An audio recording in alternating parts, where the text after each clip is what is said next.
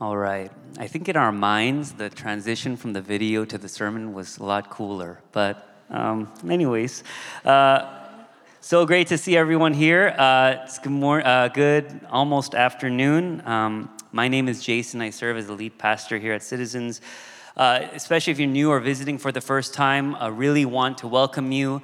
Uh, to give you a little bit of context, each year we come up with a theme as a staff that we feel like is in line with what God is doing in our community in that specific season. Uh, if you've been with us for over a year, um, then you know that our theme last year was a spirit filled life. And so um, all of our ministries were kind of built around that theme. All of our teaching series, all of the new initiatives we launched were created with the purpose of helping our community become more sensitive to the Holy Spirit and His work in our lives. Uh, well, as you just saw in the video, our theme for this year is childlike wonder. And part of where this theme came from was a Bible reading group that we offered last spring. And it was really just a group of us who got together for four weeks and literally just read the Bible together. We read Genesis 1 to 4 in succession, and it was amazing. And, you know, one of the things um, we were thinking about was that was a season in our church when we were experiencing a lot of rapid growth. Um, I think our staff was feeling a lot of pressure to, you know, come up with new, exciting, cutting edge initiatives. And I think we kind of had to pause. And um, myself and our community life director, Hannah, who presided today, we facilitated that group together. And, and that uh, experience was so refreshing for us because it was so simple. You know, there were no bells and whistles. There was actually nothing cutting edge about it. Again, it was just a group of people sitting around a table discovering God's word, um, digging into God's word together. And um, we said that no questions were off limits. We told everyone um, there's no such thing as being heretical, uh, you know, in this experience. Um, just come with all your questions, come with your curiosity. And it was an opportunity for all of us to just be kids again. And it was such a beautiful experience for us that we thought, man, what would it look like in this season of our church when we feel like we're really growing up as a community? What would it look like for us to actually become more childlike in our faith? Um, to, to really experience God and His Word through the eyes of a child. And we thought, what better way to do that than to preach through a children's Bible and to kind of revisit a lot of the stories that many of us grew up with in Sunday school. So, stories like Noah's Ark, um, David and Goliath, Daniel and the lion's den. And so that's exactly what we're going to do. Um, each week, um, you know, if you're a parent in the room, you may know about this book. It's called the Jesus Storybook Bible. Uh, I've read it to my kids. Um, we actually have copies available for purchase at the info table for 15 bucks. Um, you can also buy it on Amazon for the same price. Um, and actually, every story, um, every title in the Jesus Storybook Bible is going to coincide with the title of the sermon here. So you can pretty much follow along week to week. Again, if you're a parent, great opportunity to read the book with your kids and follow along with us in real time. Um, as someone who's read it multiple times, I can tell you it's just as transformative for adults as it is for children, um, especially if you're someone for whom the Bible is extremely intimidating, because I know that the Bible can be an intimidating book. Um, when you look at it, you're like, man, all these stories, I don't understand. I can't make sense of it. Everything feels really disconnected. I would recommend grabbing a copy of the Jesus Storybook Bible because it will change the way you read the Bible and you will learn, it will actually help you read the Bible the way it was meant to be read as a story. Not as a uh, you know collection of scholarly articles, not as a history or science textbook or a book of rules, but as one unified story about Jesus, right? And there's a reason that the first words in Scripture are in the beginning. Okay, this is story language. It's like once upon a time, right? It's like a long time ago in a galaxy far, far away, okay? In the beginning, right? The way God has chosen to reveal himself to humanity is through a story. And the difference between this story and other stories is that this story is true. And according to Psalm 19, which we're looking at today, this story is revealed in both creation and in the Word of God. So if you would turn with me to Psalm 19.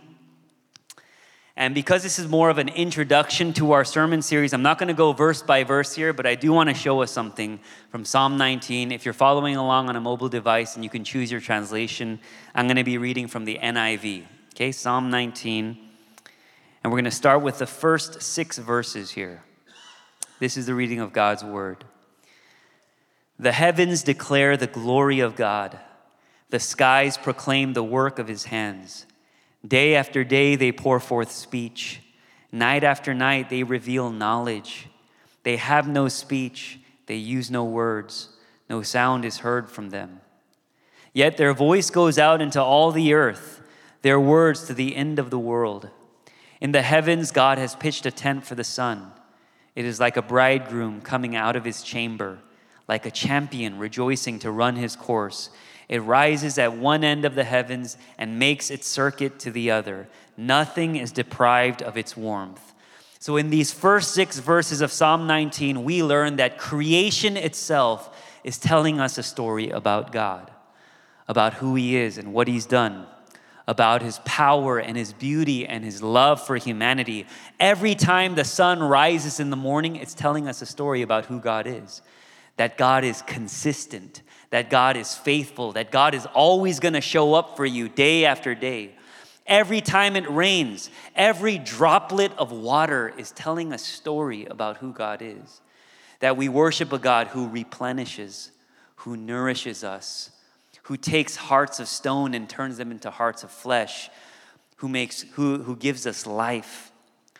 When we look at the sky and the trees and all that God has created, it's telling us a story about God's character about his intentionality, about his creativity, a God who crafts everything with purpose and with design. But not only does God reveal himself in creation, we also learn in this psalm that he reveals himself in his word. So if we keep going, in verse 7, it says this The law of the Lord is perfect, refreshing the soul. The statutes of the Lord are trustworthy, making wise the simple. The precepts of the Lord are right, giving joy to the heart. The commands of the Lord are radiant, giving light to the eyes. The fear of the Lord is pure, enduring forever. The decrees of the Lord are firm, and all of them are righteous. They are more precious than gold, than much pure gold. They are sweeter than honey, than honey from the honeycomb. So everything that is implicit in creation is explicit in His Word. Creation is telling God's story without words, scriptures are telling God's story with words. All to say, God is a master storyteller who is telling the world a beautiful story about who He is and what He's done. And this story, if internalized, has tremendous power to change us. Because you see, the stories we tell ourselves, they matter. The stories we believe have huge consequences for the rest of our lives, and this is because we are story shaped creatures. Story is hardwired into our brains. It's how we make sense of the things that happen to us. Why are movies and books and songs so powerful? Because they all tell stories that form our understanding of the world. Sometimes I'll get up here and I'll give a 30 minute sermon, and the only thing people remember is the story that I told. Right? It's like half discouraging and half encouraging because I realized, wow, stories are powerful, they matter. This is why representation in the media is so important right? Because if you're getting only stories about one group of people through the eyes of one group of people, that's going to send implicit messages about which stories are worth telling, about who matters in our society and who doesn't. Yeah, I've watched um, the documentary on Jeremy Lin that came out in 2022, uh, 38 at the Garden, a couple times now, and you realize as you watch that, that Linsanity wasn't just about one guy right? It was about somebody changing the story. It was about somebody reframing the narrative, right? Linsanity had the cultural impact that it did because it changed the story for Asian Americans. A story that said we could never compete at the highest level of the NBA. It basically reframed that story for us all together. And I think there are many kids who grew up with a different story because of Linsanity. Story is how we answer so many of the fundamental questions of humanity Who am I? Where do I belong? Why do I exist? What went wrong? And how do I get back home? The stories we believe shape the way we interact with others, they shape the way we vote. They shape who we choose to be in community with. Nobody is born a racist, right? Racism is learned behavior. Sometimes it starts in the morning or starts at, in the dinner, at the dinner table uh, with parents who tell stories, right? Who talk about those people who are like that. And all of a sudden, those perceptions are then reinforced in the media. They may be reinforced by certain lived experiences. And all of a sudden, give it enough time, and we start to believe these stories are true. And we start, and these stories begin to shape how we view and interact with, quote, those people. Our social media algorithms are telling us a story. Every night when you crawl into bed with your home, you may not believe this. Little do you know that your phone is basically saying, Hey, come here, let me tell you a bedtime story. Right? And we may not understand this and we may not know this is happening, but this is absolutely happening. This is doing something to us. And what we're seeing in the world right now is a crisis of story. Fake news, misinformation, false narratives that have left our world in utter disarray. So much division, so much hostility, so much violence because of the stories we've chosen to believe. And let me make it a little bit more concrete for us. Think about how fast your view of a person can change after hearing one story about them. This is why gossip is so deadly. Because all it takes is one story to reframe your perception of a person altogether. And this is what happens we hear a story, and then we start to look for that story. And then something happens in our brains where we're like, you know what? He is like that. I've seen him do exactly that. And suddenly you hear the story and you tell yourself the story enough, and you start to believe that story is true. And we don't, do the, we don't just do this to other people, we do this to ourselves. A child is abandoned by his or her parents at a young age. And without even knowing, they begin to tell themselves a story that says, The people you love will always leave you. And so this child grows up keeping everyone at an arm's length, grows up struggling to trust people, grows up struggling to cultivate meaningful friendships meaningful relationships, to cultivate romantic relationships, because the moment someone starts to come close, they immediately push them away. Because even the thought that this person might leave them at some point hurts too much. And when they finally build up the courage to make themselves vulnerable to someone, and God forbid that person ends up ghosting them, it only reinforces the overarching story they've already been telling themselves their entire lives. The people who love you will always leave you. A child grows up in a home where they were only rewarded when they brought home straight A's or when they accomplished something great. And so this child begins to internalize a story that says your value and worth is based on what you do, not who you are. This story is then reinforced in a world where they are rewarded with promotions for their performance. It's reinforced in a society, in communities, in churches, where all of a sudden they realize people treat them differently once they find out what they do for a living. When they realize all of a sudden their success and their influence opens doors and opportunities for them that they never had before, and it registers in their mind, oh, so that story is true. That it is about what I do rather than about who I am. And so their lives, their entire lives becomes living in that story, constantly trying to prove themselves in order to be worthy of love and acceptance. In this story, failure isn't an option because nobody loves a failure. Nobody would care about them for simply existing. In this story, to just be who you are isn't enough. A child grows up and at a young age experiences a series of small losses. They don't get the lead role in the school play because they didn't have the right look, they didn't look the part. A couple years later, right before tennis team tryouts, they get injured and they don't make the team. Sends them into a depression.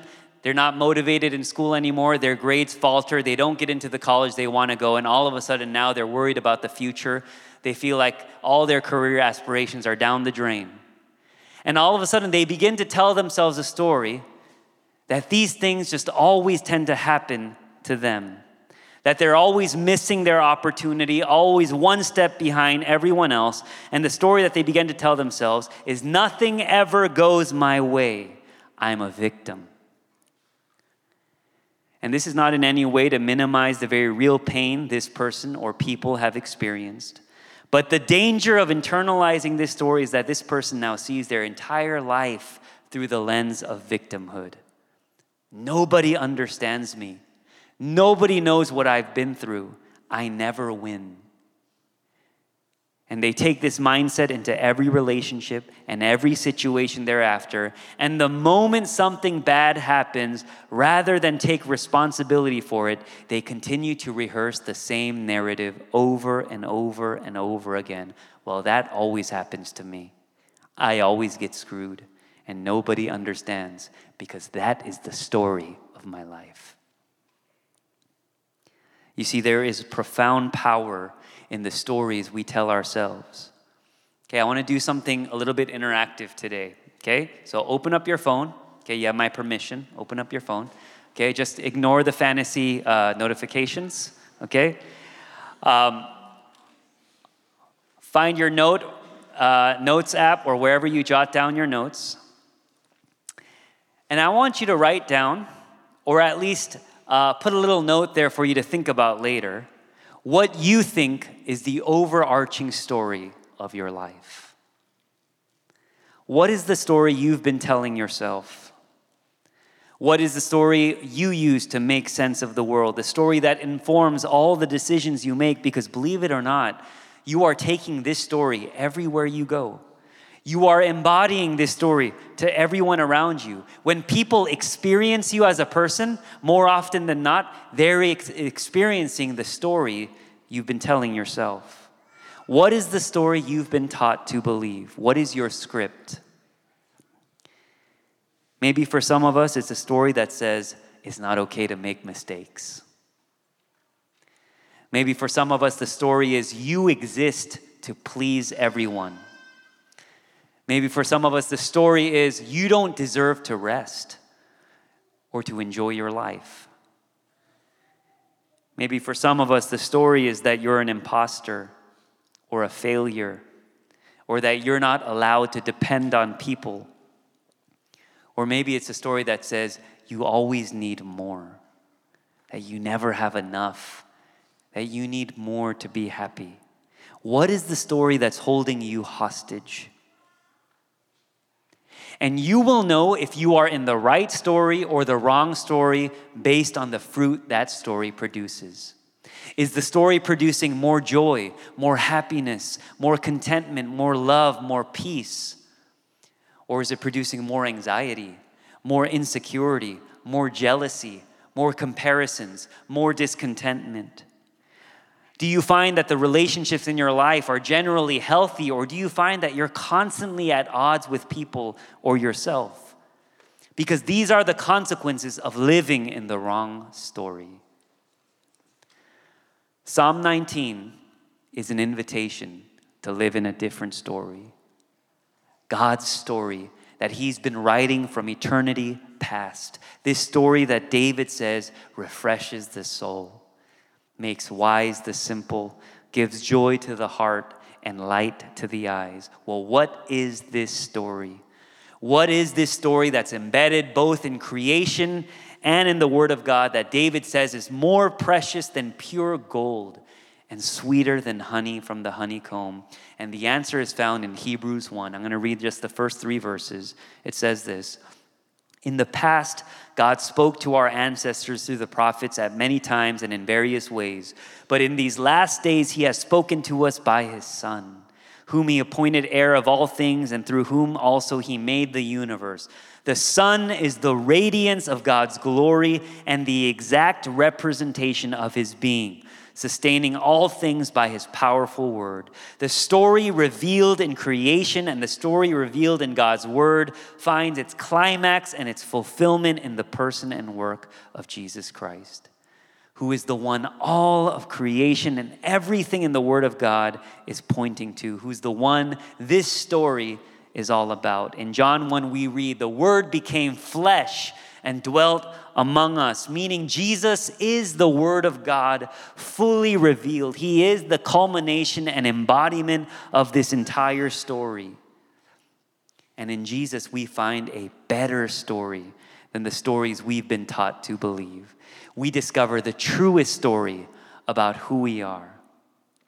For the person who's been taught to believe that those you love will always leave you, the story of Jesus tells a different story. It tells the story of a God who understands what abandonment feels like, who is abandoned by his closest friend, his friends in his darkest hour, and yet who traveled unthinkable distances for the ones he loves. The story of Jesus tells the story of a God who will never leave you, who will never forsake you, a God who stays even when everyone around us leaves for the person who's been taught to believe that their value and worth is based on what they do and not who they are. The story of Jesus is the story of a God who died for us while we were yet sinners. When we hadn't done a thing to prove ourselves, when we hadn't achieved anything, when we hadn't proven, proven ourselves worthy, it's a story about a God who loved us exactly as we are, with all of our flaws and imperfections, a God who loved us simply for existing. Every parent knows what this feels like. To look at your newborn who doesn't offer any tangible benefit to your life, who cannot eat or cannot walk without your help. And you're looking down at this like alien looking creature again, who offers you no benefit, and yet you love this child simply for existing. For those of us who've been taught to believe that everything always goes wrong for us, that nobody understands us, that life is just a whole bunch of events that happen to us, the story of Jesus is a story that both exposes us and encourages us. On one hand, it reminds us that as much as we are often victims of the sin that exists in the world, we're also just as much guilty of the sin that exists in the world. That it was us who put Jesus on the cross. It teaches us to acknowledge our sin and acknowledge our need for a Savior. But it doesn't just expose us, it also encourages us because it's a story that says no matter what has happened to you and no matter what you've done, sin does not have the final word over your life. It does not have the power to define you when the Apostle Paul in Galatians 2 says, I have been crucified with Christ, and I no longer live, but Christ lives in me. The life I now live in the body, I live by faith in the Son of God who loved me and gave himself for me. What he's saying is that the things that used to define me no longer have the power to define me, for all those things have been crucified with Christ. The false narratives that used to define me no longer have the power to define me because the old self has been crucified with Christ. You see, if you can change your story, you can change your life. I think many of us think we need our circumstances to change in order to experience true joy and satisfaction and freedom. No, it's not your circumstances that need to change, it's your story that needs to change. There are many things in life we don't get to choose. And I know some of us have had some difficult experiences. And we don't always get to choose the things that happen to us, but we get to choose which story we tell ourselves when they do. Because stories matter. And here's the really amazing thing not only can we change the story we tell ourselves, but because Christ lives in us, we can now be instruments of that change for someone else. I guarantee you, at this moment, if you were to think hard enough, there is somebody in your orbit right now who has lived their entire life believing that nobody would accept them if they shared the darkest parts of their lives with them. You have the opportunity to either reinforce that story or change it. To say, there's nothing you could tell me about yourself that would ever stop me from loving you because I worship a God who would never stop loving me, who loves me with all of my flaws and imperfections. I believe that there is nothing that could separate me from the love of God in Christ Jesus. I guarantee you there's a person in your orbit right now who has lived their entire lives believing that their value is in their usefulness that they're only worthy of love when they offer you a benefit. Think about what you could do to change that story. I wonder how their life would change if they were to meet someone whose love was not transactional, who didn't see themselves, who didn't see the other person as someone to extract something from. I wonder how people's lives would change. What kind of a story would you be able to tell that person about the God you worship? Friends, this is why we gather every Sunday.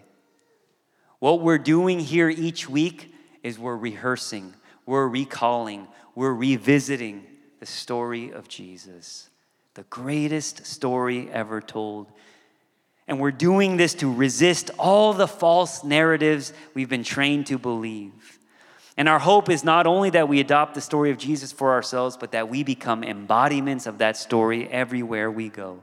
Every story we're going to be looking at in the Jesus Storybook Bible is going to be one huge signpost pointing us to the larger story of Jesus. Behind every single story in Scripture is a story about a Savior who loves you, who's with you, who goes before you, who wants to carry you home. And so, our prayer is that over the next nine months, this story would become the story that defines our lives. Let's pray.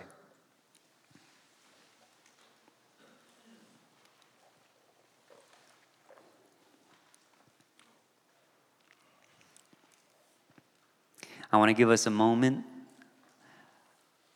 uh, to let uh, the word sink in a little bit.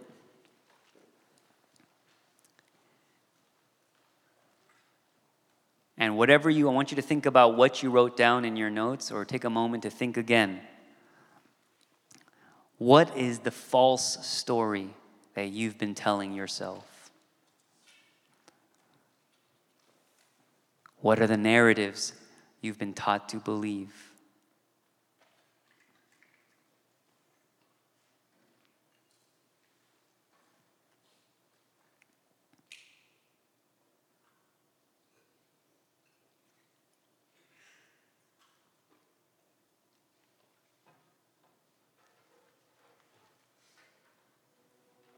And I want you to ask yourself the question How does the gospel resist that story? What does Jesus say about it? Who does Jesus say that I am?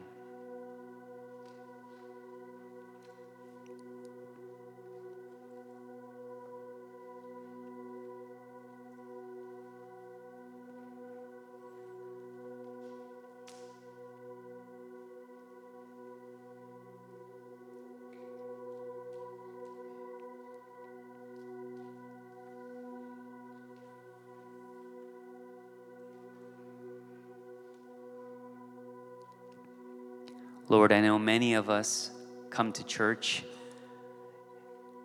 carrying a lot of baggage. We come to church telling ourselves the story of our lives. For many, it's that we're unlovable, that we're not worthy, we're not enough, that we need to do more, we need to have more. We need to be more. And I pray in this moment that you would help us to become like children again, to receive the immense love that you have for us in Christ Jesus. To realize that we worship a God who loves us simply for existing. God, I pray that this story would become the banner over our lives over the next nine months. That as we discover and rediscover the story of the Bible from Genesis to Revelation, that more than anything, you would make Jesus beautiful to us. You would make his story ours. We thank you for this word that you've given us this morning.